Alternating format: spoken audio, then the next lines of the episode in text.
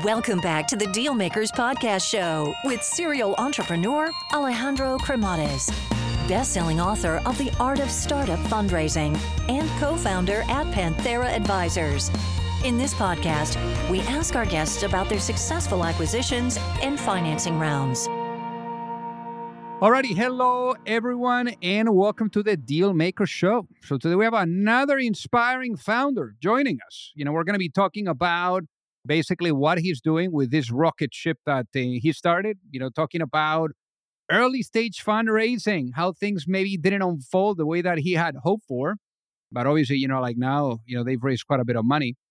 Uh, also, going about getting the first customer on board, uh, things like bringing talent and engaging them, retaining them, as well as choosing the right investors, how to go about that. So, without further ado, let's welcome our guest today, Maxim Melamedov. Welcome to the show.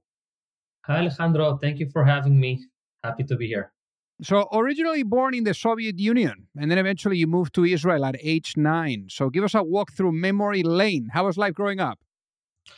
Um, honestly not easy not a walk in the park when you land in a brand new country don't know the language you don't know anything about it and when the entire family moves so you're actually the person that people reach out and you're they're actually dependent on you to be their voice and their ears because you have the highest probability of learning a new language uh, but you know what doesn't what things that are difficult actually would end up making you stronger.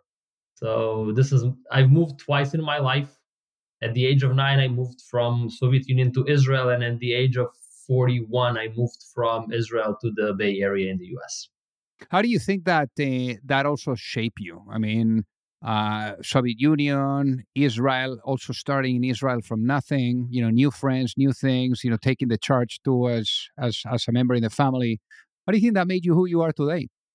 So it puts a lot of uh, a lot of it puts you in a lot of unpleasant, uncomfortable situations where you just have to navigate and figure things out.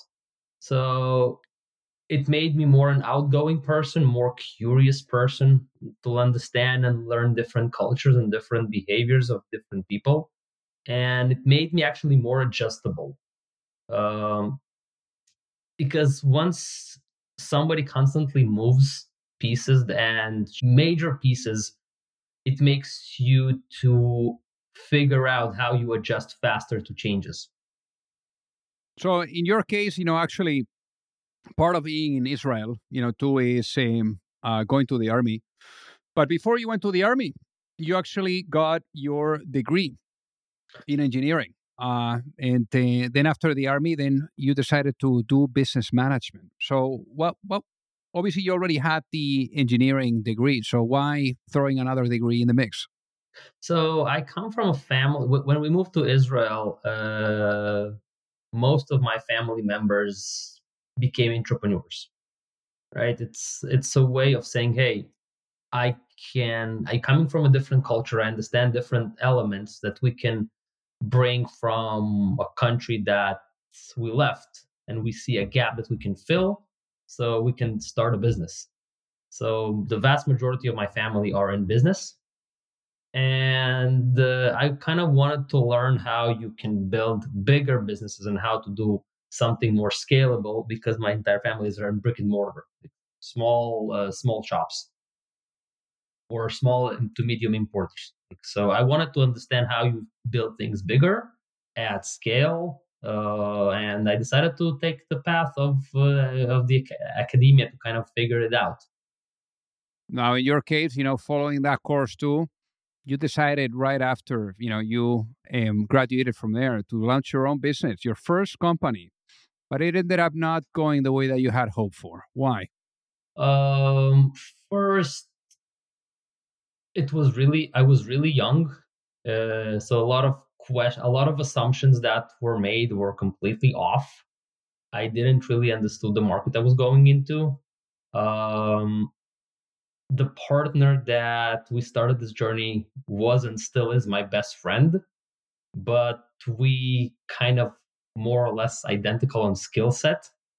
And this is where I understood that we need someone with a different skill set, but with complementary mindset. So if I have to look back, this is how, this is one of the mistakes I made at, at early on.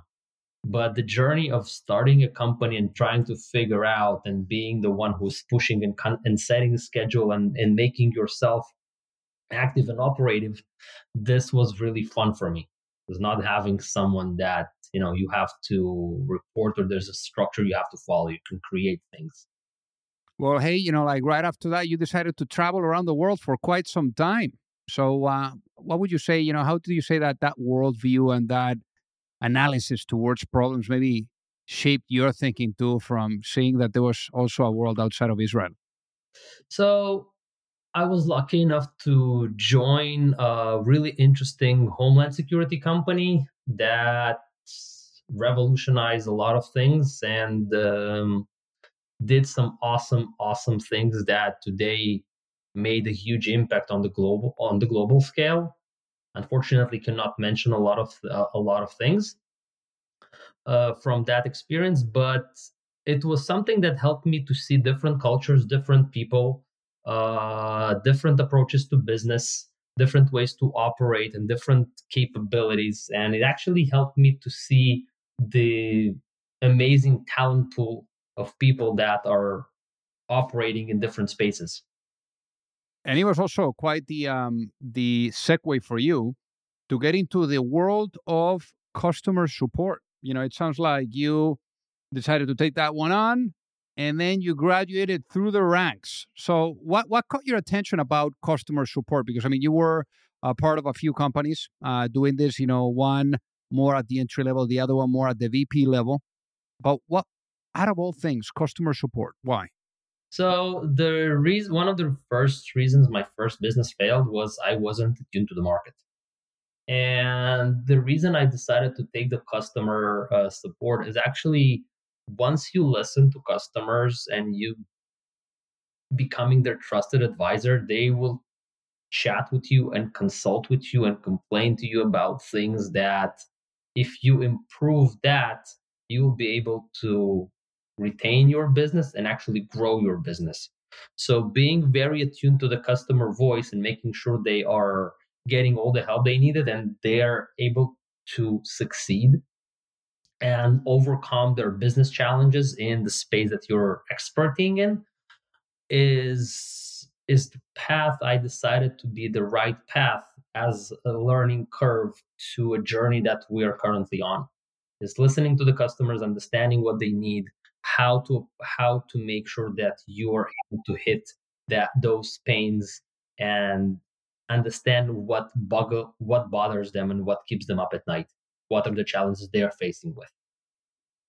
Now, in your case, you know, what would you say that uh, was the sequence of events that really led you to uh, get going with Zesty? You know, and really with your co-founder and CTO to say, okay, you know, let's let's go.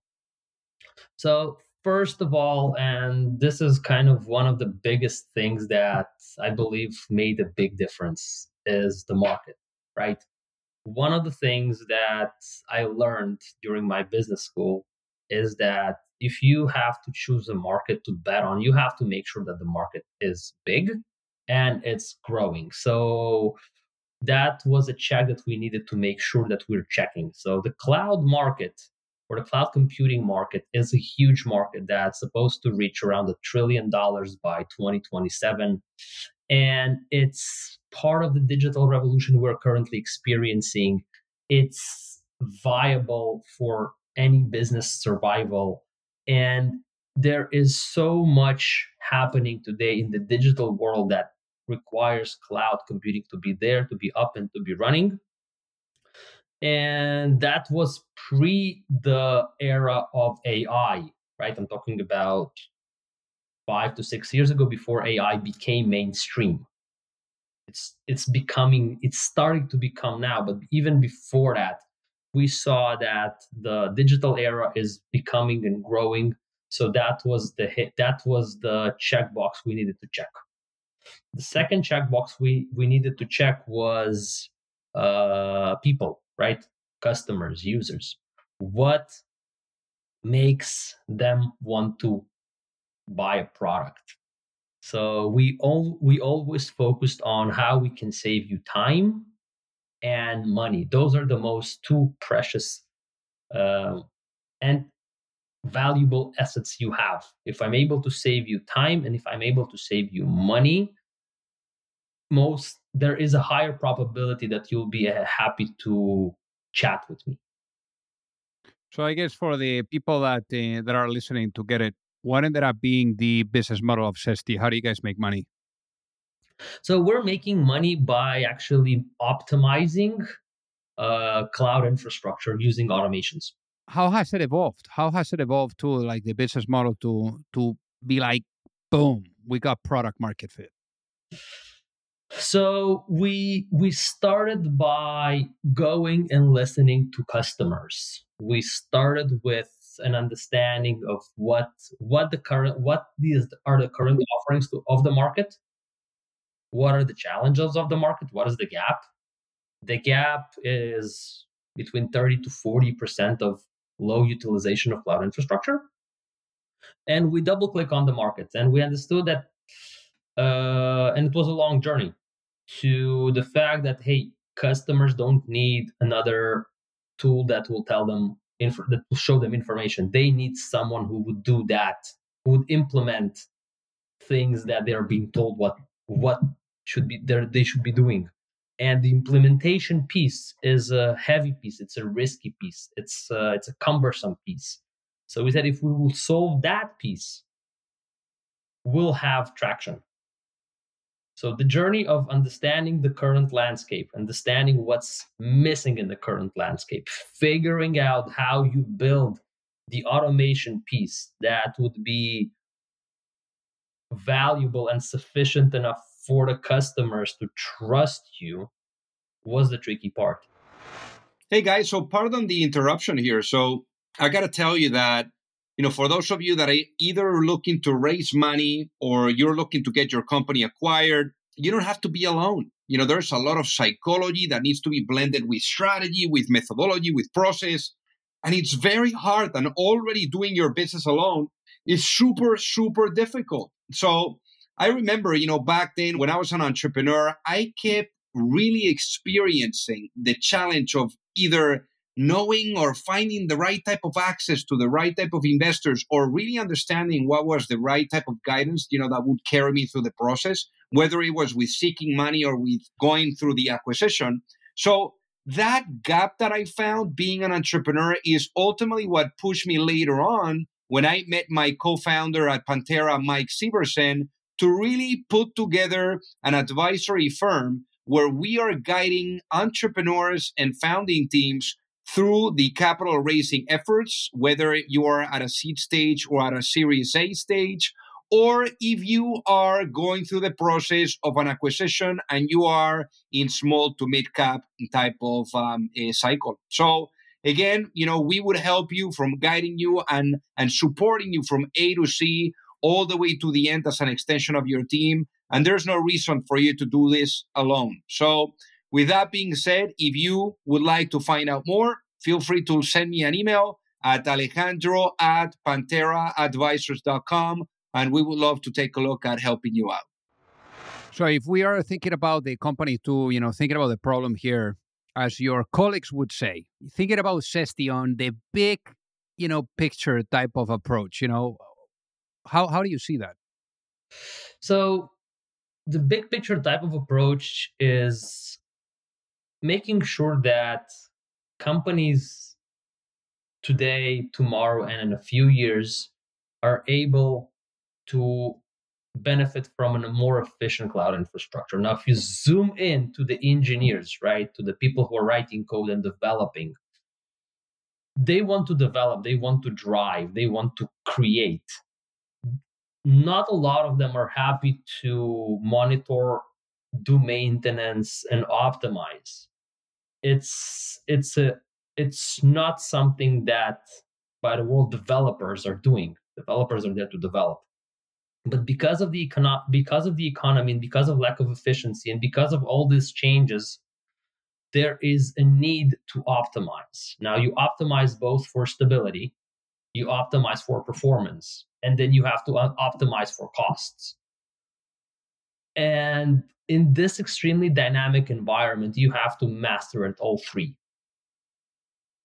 Now, if you're doing that, you're not actually helping develop new products. So you're constantly in a battle of what you're going to choose and what you're going to do. Now, when it comes to uh, to capitalizing the business, how much capital have you guys raised to date?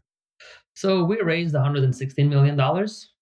And I know that the the journey was not easy. And with raising the 160 million dollars, I know that the first day of rodeo was a a nightmare. You know what? What do you think happened there? What What do you think you know happened for for it not to pan out the way that you had uh, hoped for?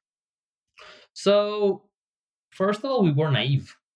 Like to be honest, it's uh, it's easy. It's easier said than done. Uh, the probability of securing a, an initial funding round is so low and so insignificant that you really have to figure something out that is really unique and special.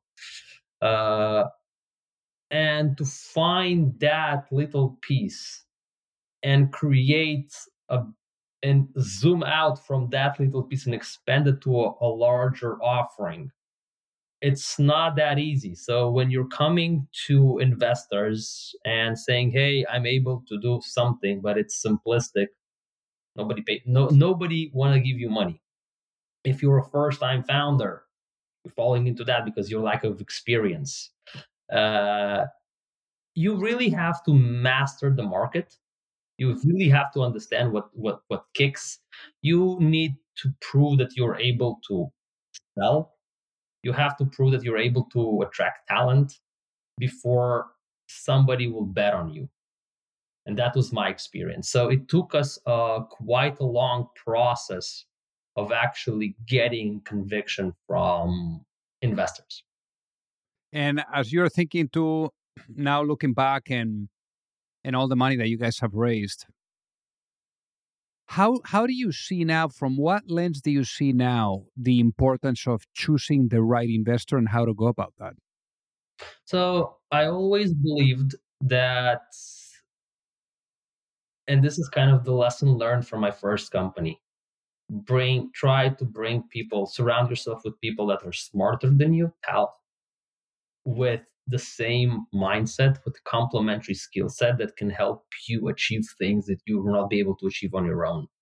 Uh, we were really strategic about choosing our investors and the people where we have in our board as we see different values from each and every one of them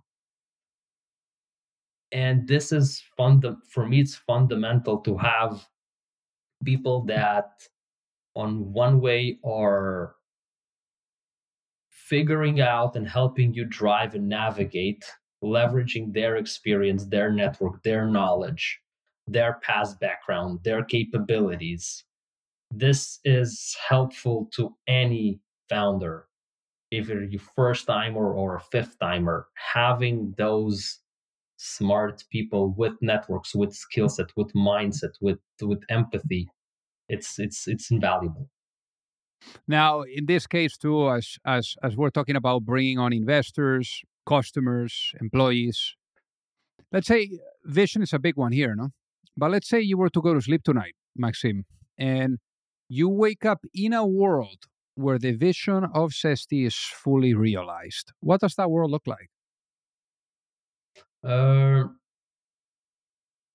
for an engineer, you think about how you build an amazing app and everything else. The setup the infrastructure the flow. You're caring about building an app and, and figuring out the go to market. You don't really care about uh, infrastructure. Infrastructure for you is, is simple. You don't have to demystify. You don't have to change. You don't have to adjust. You don't have to adopt. It just works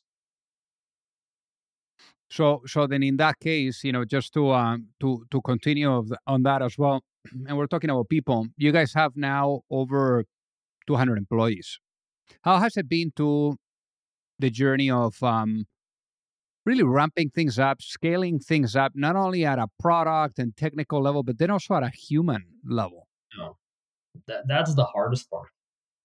That's the hardest part because uh, you at some point you build things that assume that will last. You don't always sure if you're doing the right thing. Uh, you see that people that you brought will do will will be great and at some point you understand that it's it's kind of stopped working and they're burning out and they're burned out and you actually have to make hard decisions on one hand. On the other hand you have to make sure to figure out how you attract talents from companies that are larger more seasoned and you bring more seasoned people to zesty. How you make sure to maintain the same culture and the same dna around the management. How that trickles down to the last employee.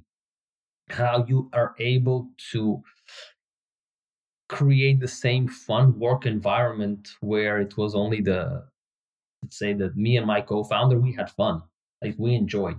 How we're able to achieve that or not 100% of the time but most of the time with a broader group of people that we're able to bring and get them sharing their ideas kind of cultivate a culture where there's no ego which is well it's not that easy to achieve where you're able to create a platform for people to know be innovative drive execute and enjoy and that that part is not really easy especially that company goes through a different stages and there are different evolutions and some people are better for certain stage and some pe- be- people are better for the following stage so you have to kind of understand and how to navigate through these transitions in a very uh, compelling way.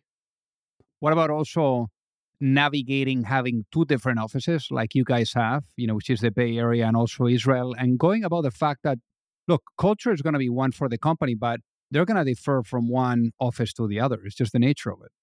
I'll address the bigger part, which is the most difficult. I would say it's a 10 hour difference right? You have to wake up really early to catch some of to have an overlap of, of schedule. Uh, that's been really hard. Other than that, we are trying to kind of adjust cultures because we we, we believe in the four elements of, of building a, a solid culture is trust. We have, we're operating on blinded trust. If you're part of the company, we trust you we there's a lot of mutual professional and personal respect that hey like, you are a professional in your field let's figure out how we're building things together by sharing experience and figuring this out the third one is common goal right we're all in this together so it doesn't really matter if you're based in israel and if you're based in the states and if you're based in the east coast west coast europe doesn't really matter if we are part of one group that has one goal let's try there and the fourth one is kind of sharing and receiving feedback, where here's the culture plays a part. But if you if the feedback is shared with good intentions, that my the goal of sharing and receiving feedback is to elevate and to help my peer, my colleague to kind of do a better job and be more successful, then it kind of creates a culture that is, you know, kind of flat what is across the across the sites. It's it's it doesn't see sites. So then, so then, in this case too, you know, as uh, we're thinking now about Zesty and and and and where things are heading as well. I wanna I wanna ask you, you know, as well in this regard, if you if if I was to put you into into a time machine, just to just to think about the past too, because we we've been talking about the future, but I want to talk about the past with a lens of reflection. Let's say I was to put you into a time machine, and I was to bring you back in time, you know, maybe to that moment that you were thinking about getting started with the business, you know, maybe like 2018, right? When when you and your co-founder, you know, were, you know, bouncing back ideas and you know and and so forth. And let's say you're able to go back there and have a chat with that younger self, with that younger Maxim, and you're able to give that younger Maxim one piece of advice before launching a business, what would that be and why, given what you know now? Oh, it's a good one. It's sometimes worth to take pauses and, and, and, and go on breaks. Like take more vacations. Like do something that can explain to you why you're doing this. It's it's uh it's something that as time passes you kind of realize that hey, I I needed to take more breaks as time passed. Um not longer ones, but like have a power break, longer weekend, something that that will help because the journey is is really is a roller coaster. And if you're not if you're not building your schedule to balance or have a slightly better balance uh, it's going to be very difficult. Um, that is the piece of advice i'll give myself and my co-founder of course. I love it. So maxim for the people that are listening that would love to reach out and say hi. What is the best way for them to do so so through linkedin or through my email my email is maxim at zesty.co or LinkedIn. Well, hey, easy enough. Well, Maxim, thank you so much for being on the Dealmaker Show today. It has been an honor to have you with us. Alejandro, thank you so much for for having me, and I'm looking forward to listening to the podcast. If you like the show, make sure that you hit that subscribe button. If you could leave a review as well, that would be fantastic. And if you got any value, either from this episode or from the show itself, share it with a friend. Perhaps they also appreciate it. So also remember that if you need any help, whether it is with your fundraising efforts or with selling your business, you can reach me at alejandro at pantheraadvisors.com. You've reached the end of another episode of the Dealmakers Podcast. For free resources and materials, head over to alejandrocremades.com. Thank you for listening and see you at the next episode.